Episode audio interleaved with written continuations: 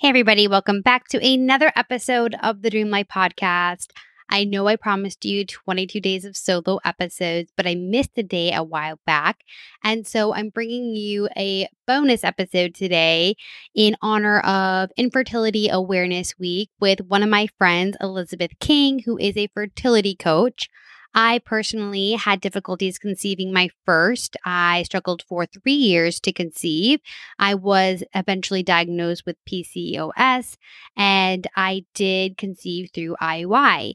And I know that infertility is so common. In fact, one in eight women experience troubles getting pregnant, staying pregnant, and one in four experience the heartbreak of a miscarriage. And so, my friend Elizabeth can share some insight as a fertility coach. She's also been through a miscarriage. So, together we share our fertility stories, my story conceiving and the struggles and ways that I coped and kept my spirits high and how she overcame the heartbreak of losing a child and how she has a great toolkit for you to check out called Mamas After Miscarriage if this is something you are struggling with or experience in the future. And if you want to connect with Elizabeth after the show, I will link everything in the show notes, but you can find her at elizabethking.com or on Instagram at elizabethking underscore coaching. She also has a podcast called Pretty Little Tribe, which covers all thing fertility. So if you are interested in learning more, Pretty Little Tribe is her podcast. I will also link that in the show notes. So I hope you enjoy this conversation, digging into this important conversation. I know that babies are part of so many women's dream life and their visions for the future. And I know how challenging it can be to want something so badly and it just not be happening on your own timeline. And so I hope today makes you feel a little less alone and know that resources like Elizabeth or communities are out there to support you in your fertility journey. So let's listen in, you guys. Here we go. Hey, everybody, welcome to the Dream Life Podcast. I'm Tiffany Paul. I'm a mom, wife, and entrepreneur, and of course, dreamer. Join me here each week to have conversations about what it means to create the life of your dreams. To me, a dream life is about so much more than just the stuff we have or the things we've accomplished or achieved. It's really about a feeling. It's about creating a life that we love living. And I do think it's possible to enjoy the journey on our way to these big dreams we have for ourselves. Why wait? But I also know it isn't easy. So join me here each week to talk about it. I'll be sharing the ups and the downs of creating a dream life. Get ready to get real, dream big, and feel good. This is the Dream Life Podcast.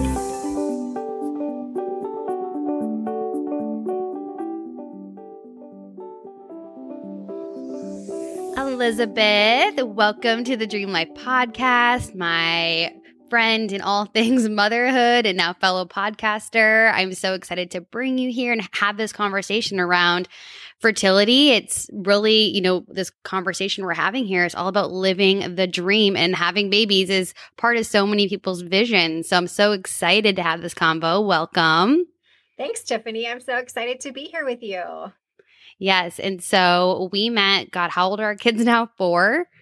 And my friend was actually holding my baby at a Starbucks and you walked past and asked my friend, How old is your baby? And I'm like, Well, that's my baby. and the baby's this old, and you had one a similar age. And we've just connected ever since on like all things like spiritual and being entrepreneurs and moms. So thank you for interrupting my Starbucks coffee.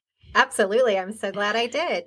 Yes. And so let's kick things off talking about like where this passion for fertility and helping those maybe struggling with fertility issues, where does that come from? Yeah, so where it really came from, Tiffany, is, and you and I haven't spoken about this before, but my sister, who was diagnosed with a rare cervical cancer um, she was 26 and I was 19. And at that time, she was given four months to live and was told that she had to have a radical hysterectomy and she would never be able to have children. And when I came home to my parents' house that night, when she was there with her husband and they had only been married six months, all she kept saying over and over, crying to me, it was me and her in my bed, was I never meant that I didn't want to have kids because they had just gotten married and everybody was asking them, So, when are you guys going to have kids? When are you guys going to have kids? And she was like, Oh, we're not. We're just going to have fur babies. And she felt like she had almost willed that to herself at that moment. And she kept saying over and over, I didn't mean it. I didn't mean it. I didn't mean it. And in that moment, my first thing that came out of my mouth to her and in my heart was, Don't worry, I'll have a baby for you. You know, I'll do it for you. And mind you, this was, gosh, 26, 27 years ago now, I think. And she's all good now, I will add. But um, at that time, it wasn't really a thing. Surrogacy wasn't really a thing. You couldn't do it. You couldn't offer to be a surrogate unless you had your own baby. And there was a lot of things around it. And I understand that. But that kind of triggered my initial journey on this whole fertility path, I guess, and knowing that there's this whole segment of people that want to have children and can't. So that's where my it originally started. And then in my 20s, I had my own business um, starting at 22, 23, and everyone around me was much older than I was. And they kept saying, uh, you know, they were going through their own struggles with fertility. And again, I'm, you know, traveling the world and doing whatever and not really into it. But in the back of my mind, hearing this, right? And I ended up getting divorced at age 30. So at age 30, I went to the fertility doctor and said, I want to freeze my eggs. And he said, You're too young, come back later. Um, eggs don't thaw well. And I was like, Okay, I was not prepared for that. Here I was thinking I was doing something really good to be, you know, I had my 401k, I was going to have my eggs frozen and like have everything lined up like I always did. And was really surprised by that answer but it made sense to me the way he explained it. So an embryo, for any of you who are, who are listening, an embryo freezes and thaws much better than just an egg does. And so a reproductive endocrinologist, as we call an RE, would much rather freeze an embryo rather than an egg just for your success later. So at 36, I was still single and went back to him and said, knocked on the door, I want to freeze my eggs again. He said, okay, still not great to to do it, but your eggs are 36 year old eggs now. We'll do it anyway. Um, so I went down that road of IVF at that time and really, again, still really not like burning yearning for a baby or anything like that. It was more of just my insurance policy to know that I had that in the back burner if I needed it. And, and, you're a planner, and I feel like so many yeah. people can relate, right? It's like, yeah. this is what I'm going to do. I'm totally. here at 30. And then I'm surprised it took you six years knowing you. I know. Very type A, you know, wanting to make sure all the, the T's are crossed and the I's are dotted. Um, I think because at that time I waited to 36 knowing that what he had told me before, as far as the, you know, it's really not the ideal situation and then at that point knowing okay well it's kind of now or never essentially. Mm-hmm. um so i did that and then at 39 realized that i was having some irregular periods and something wasn't right. And i went to my ob and they said no it's not a problem. You have fibroids but it's not they're small and they're, it's not a big deal. Um, my gut feeling was something is seriously wrong and i went back to that our same re again and said um, they're saying this and i just want you to double check because i do want to use my uterus i'm pretty sure. And uh, can you just double check for me? And he checked and he said sure enough you they're small but they're in your lining and therefore it would cause you problems getting pregnant. So he referred me to a gynecological oncologist who did a surgery for me. And um, right after that, they had said, because of your age, now I was 40, I was now with my current husband. And they basically said, if you're going to try, you need to try now as soon as you heal from the surgery. So we did. And our first try after that, we did get pregnant. Um, so I had this naive thought of this is how easy it was, right?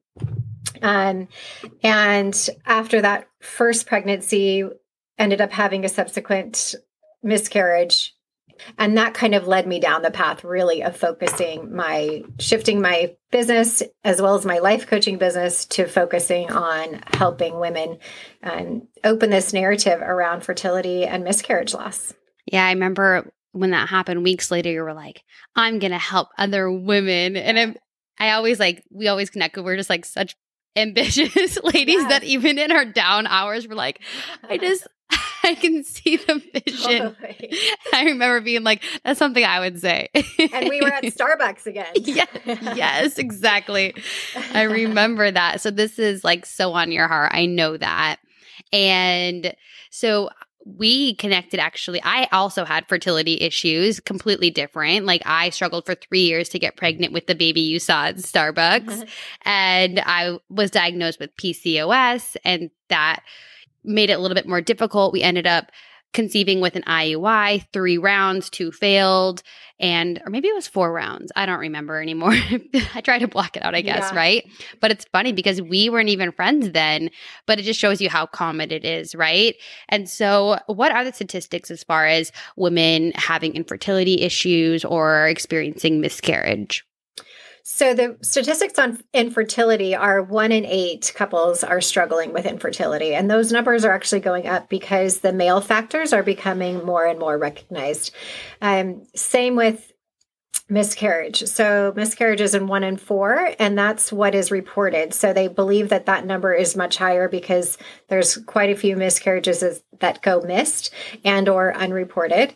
Um, as well as now there's a lot of studies coming out that are opening up the eyes to know that the men, you know, the sperm is actually which is is partly to cause the miscarriage whereas for many years it was like the eggs aren't good or you know we the women kind of took that burden on themselves thinking it was our fault when now we're able to know that you know if the guy has some abnormal sperm that time that's that could be the cause. And so it's really important also to get your partner on board with your planning for your fertility to make sure that they are taking supplements, they are living a healthy lifestyle, especially during those times when you're actually trying to conceive. So if you're going out on a bender and smoking and drinking and whatever, that can affect the sperm quality.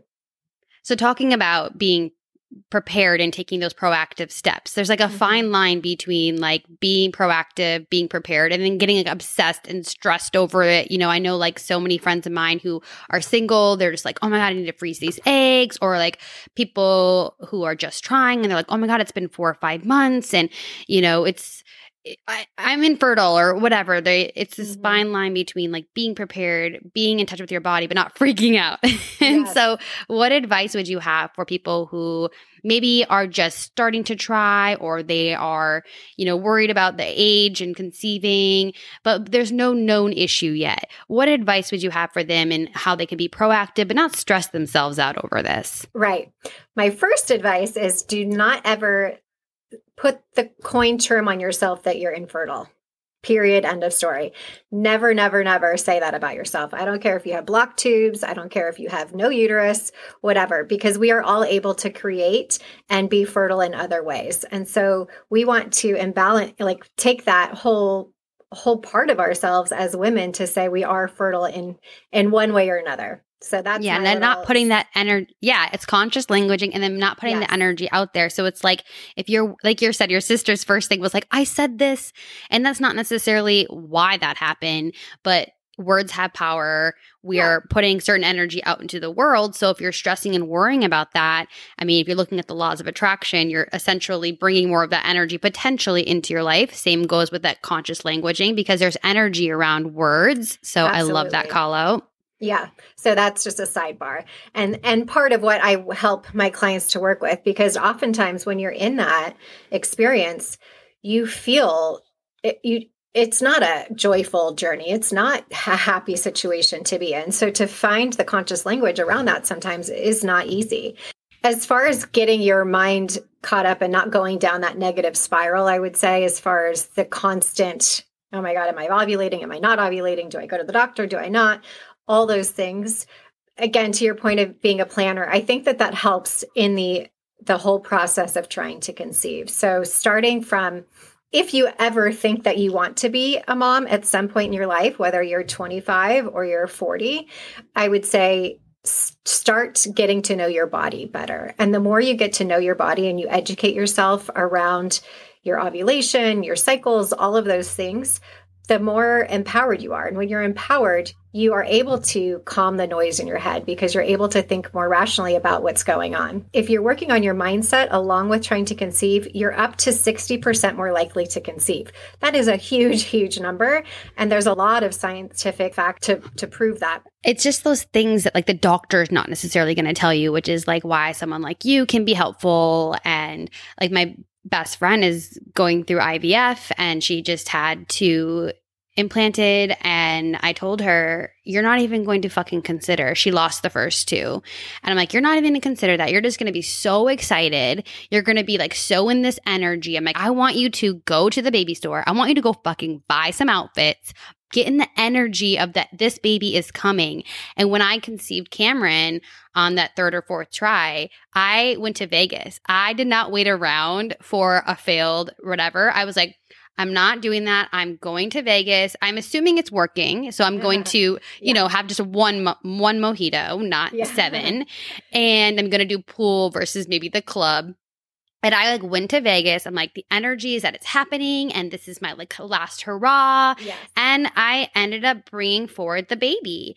And I feel like there's so much power in living in that mindset of it's happening because it's so easy for infertility to take you down. So I would love to hear from a more specialist, educated perspective what tips and tools, advice do you have for people to get into that right mindset?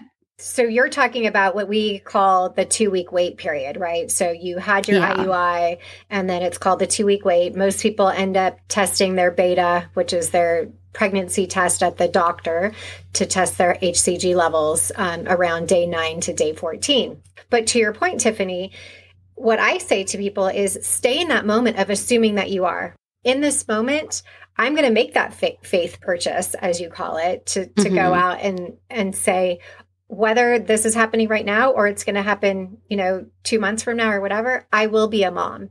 And yes. staying in that energy of the knowing that you will be a mom and someday your little one is going to be wearing those little shoes or wearing that little outfit that you picked up is so huge. And then going about your day, you know, whether that's Vegas or whatever. Mm-hmm. Um, really does shift the mindset and help you to distract during that time of waiting. Specifically, tools that I help people with during that time is keeping yourself busy. So, ideally, yes, you could go on a trip somewhere, but otherwise, what is it that lights you up? You know, is it meeting a friend for lunch? It's to me having something on the calendar every day that lights you up on a spiritual level and reminds you who you are aside from this fertility journey, right? Because we don't want this journey to be consuming you. You need to really stay in touch with who you are at your soul.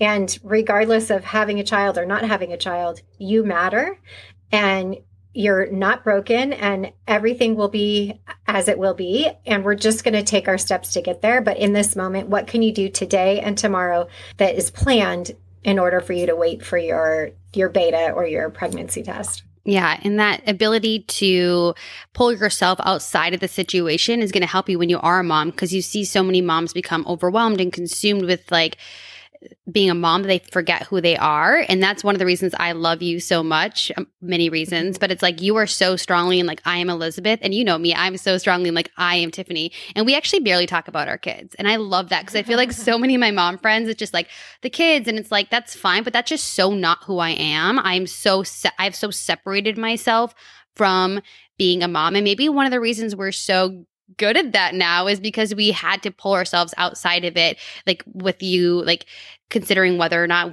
you might may or may not have kids or you, you had some challenges. And then same with me it's like i had to pull myself outside of the situation of infertility and remember that i am tiffany paul and i totally agree with you. I tell everybody always have something on your calendar. I booked a trip to Bali, a yoga retreat. I'm just like always had a trip. If you can't travel like internationally because of the pandemic or finances, coffee with a friend, uh tap dancing class, whatever, always have something on the calendar. And yeah. literally my children's names, I don't know if you know this, but are named after this exact philosophy is Olivia is Liv for short, and Cameron's middle name is Gray. And we named him that way because my philosophy during the whole journey was always live through the gray. And so the moment you stop having something on the calendar, the moment you stop living your life waiting for this damn baby to come forward. That's yeah. the moment like despair and hopelessness comes in because it's it's not going to be easy. It's not going to be like oh therefore i'm not struggling or crying over a failed pregnancy test or a miscarriage but you're you're not forgetting about the most crucial piece of your life and that is to live it. Yes absolutely. And all that to be said that of course it is the process that you want to get to the other side right? And mm-hmm. that's where being a fertility health coach, I feel like I got so much mind, body, and spirit entwined in that so that people could say, yes, we're going to still be ourselves while you know approaching this other end goal of the positive pregnancy test. And how do we go about doing that? We check your blood work. We make sure you're with the right doctors. We go through you know any self preservation that we need to do in your life? Do you need to be not talking to somebody who's kind of toxic right now because you take on that energy and we don't want you to be taking on any of that energy? Do you need to be seeing somebody about past lives? Is there something that's blocking you from conceiving from a past life? Is there cord cutting that you need to do from this life in an unhealthy relationship? So we really look at all aspects. We do blood work to see is there any sort of red flags. Um, we get you on a specific supplement protocol because not all supplements are created equally for everybody depending on you know what you may have.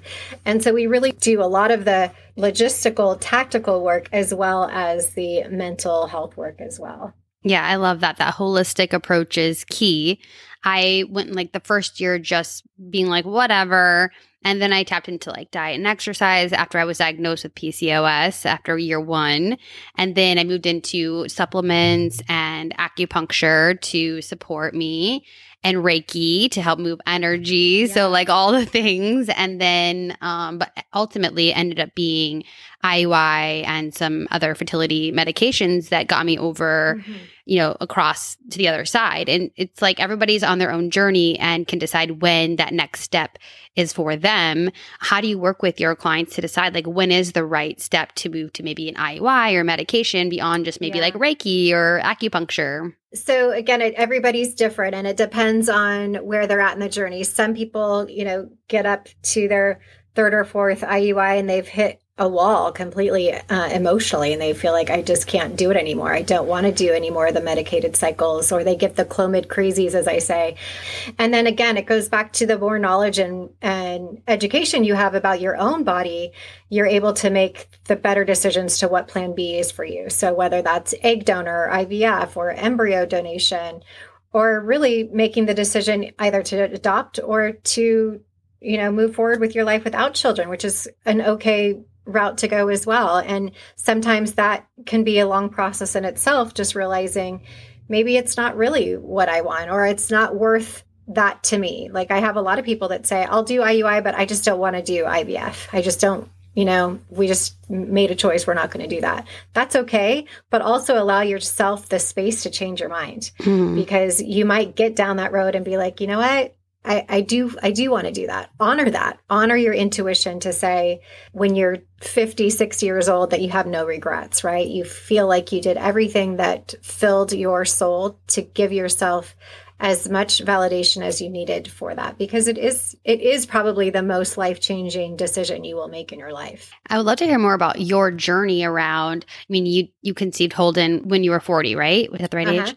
So I would love to hear about hear more about your personal journey on the fact that you did not conceive until you were 40. What was that journey like? I'm sure you had to have many internal pep talks. It's really strange, Tiffany. I never I never did. I guess I always had a knowing that I would be a mom. It never crossed my mind other than the fact I felt like I needed to do the egg freezing thing because everybody kind of told me I should. It's kind of like I say to some of my friends that are older that are single. It's like if you put that energy out there of feeling so desperate and I have to have this so much, at some point you start to push that away.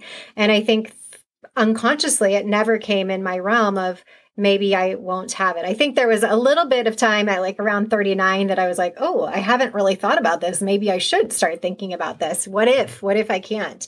Um, but I didn't stay long in that in that space. I just kind of thought if it was meant to happen, it's going to happen, and I felt like I had a knowing somewhere inside that it was. Yeah, I love that. It's just that living in the possibilities. You also, like you mentioned, had a miscarriage. I can't relate to that at all but that's very common, one in four. And so, what advice would you have for women who have experienced a miscarriage to cope or just kind of move through that? So, the first thing is talk, communicate your feelings, talk to your partner. Uh, talk to a friend, talk to a coach, a therapist, somebody who will engage with you. So it was really important for me to find somebody when I was going through it that could say, I understand what that feels like. I went to a therapist um, after my first loss who specializes specialized in miscarriage and came out of there to my husband in the car and I was crying because I felt like she didn't say anything to me of letting me know that she could relate or anything and it just i felt so empty because all i was looking for is somebody to say i know what that feels like and i'm here to listen to you and this was my experience and so that's a big part of why I show up in the way that I do with serving women who have had loss is because I'm here to listen to you. I, I want to hear your story. I want to hear your experience because it does matter. And it's so important to acknowledge that loss because it is such a significant loss. Yet our society kind of trains us that it's so common. So you get back on the saddle and you go back to work, you know, the next day after your procedure.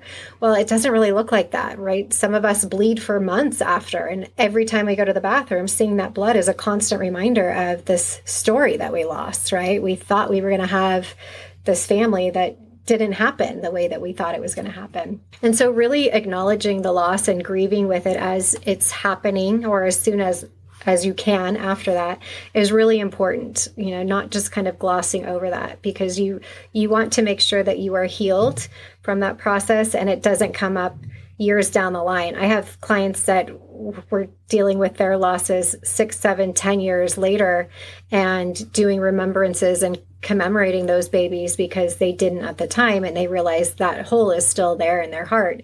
Um, even though they may have gone on to have other children they really didn't feel like they had a fair time to grieve that particular pregnancy and what that meant to them. So I have a Mamas After Miscarriage guide that helps women go at their own pace to get answers on how to communicate with their partner or their family who was also aware that they were expecting and or not expecting because sometimes that's even harder um, how to deal with the shame and guilt and grief that goes along with the loss. We do have ptsd around miscarriage loss. The next time you are pregnant you always think?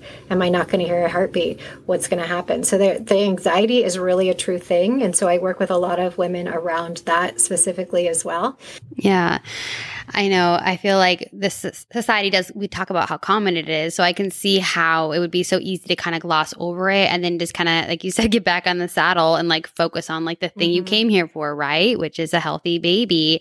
And so taking that time to grieve that loss and the other thing you touched on is like this shame and guilt. And we talked about this earlier about, I think it's very common. I can relate. I totally had huge shame around the fact that I couldn't easily conceive. And I was feeling like this is literally what we are created to do and some I'm broken, like you said, mm-hmm. like I can't do this thing. What is wrong with me? And like from an evolutionary standpoint, I was like, I would be like probably disowned by a man because I wouldn't have been mm-hmm. able to give him a child. And so I definitely was like taking it on as like, you know, my identity and something was wrong with me. I eventually moved past that. I mean, it was a three year journey, but I, I would love to hear your perspective on how you, what advice you would have for like moving past those initial feelings of like something's wrong with me or shame and guilt around the fact that maybe they're having difficulty conceiving Oftentimes, it's seated in something other than just the ability to conceive.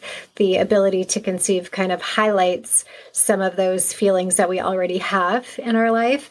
And so that seems to bring it to the surface. We think that it's just this, but really it's combined with other things. And so as we work through those things combined, you're able to move past that and realize I'm not broken. I'm okay. And I want to point out your story too, Tiffany, because it's very hopeful for a lot of people. So you struggled for three years with Cameron, but then, you know, right I after got pregnant that, right away. Yeah. I was like, well, I better start trying because this could take a while. And it was like month two, I got pregnant. And then I totally related to what you talked about earlier, where I was like, well, this is too good to be true. It's probably going to miscarry mm-hmm. because all of a sudden I'm having a baby so easily. And then you're just like holding your breath until, you know, you kind of get out of that clear. But yeah, definitely every journey is so different and so unique. And yeah, my mine is an example of the next time was super easy. And it was like three years versus three months. And it was same with their labors. It was literally four hours of pushing and four pushes with Liv. Yeah, it's just the right. it, the difference is in labor and just conception and children. It's like so so varied. It sure is. And to that, you know, not to discount others that have their first really easily and then have secondary infertility. Mm-hmm. That's a thing too. Yeah. Which is the opposite kind of experience. Yeah, I have of, friends going through that. Yep. Yeah. So I think all all aspects of it are important to acknowledge, but at the end of the day, I think there's so much support now that was not around before and just us having these conversations brings awareness for women to know whatever side you fall on, there's hope. And then if you're if you're just starting to conceive, we can help you get there faster, easier, and in a healthier state of mind than we could years ago because we have the tools to do that now. Yep, absolutely. All right, girl. Well, it's been so great chatting all things fertility with you. I end all of my conversations asking my guests to define what does living the dream look like for you? I feel like I'm in it right now, which is a weird thing to say because name your kids' ages. yeah. Four, two and a half, and one. Um, all boys again, right? Um, so it's a little crazy but in it in the fact that it's an ongoing process, right? For me, that dream is an ongoing journey. And this is just one step of that dream of getting to all the other things that are yet to come and trying to be present in the now of that dream to say, this is it. This is what I've created. And that's pretty amazing to be able to share my message every day and help women and be present for my kids and my husband and my family and and really doing the work on myself every day as I'm going through it and allowing myself the grace and space to say you're doing the best you can every day and just trying to help one person every day is all I can ask as part of my dream. Yeah, and I love how you're calling out like being in the moment that present moment even if it's messy and chaotic with three boys and a fucking pandemic and whatever just embracing that this is the dream you're living it. So yeah. i love that. Thank you so much for joining me here and Thanks, wishing you all the success and may all your dreams come true my friend. So excited to see our future. Yes in italy. Manifesting that. Italy. Italy. Italy. Italy Hey, friend, thank you so much for listening to the show. If you're enjoying it so far, could you do me a quick favor and write a review? Even if you're like the type of person that never writes reviews, it'll take like just one minute. Reviews really help out a new podcast like mine get visibility. And plus, I want to hear what you think. In fact, if you screenshot your review and DM it to me on Instagram at Dream Life Podcast, I will give you a $10 credit towards my online sleep shop, thesleeplife.com. And you can pick out something amazing to add to your bedtime routine as my way of saying thank you. So please write a review. Make sure you're subscribed so that you are notified each and every time a new episode drops. And don't forget, keep on dreaming big. You got this.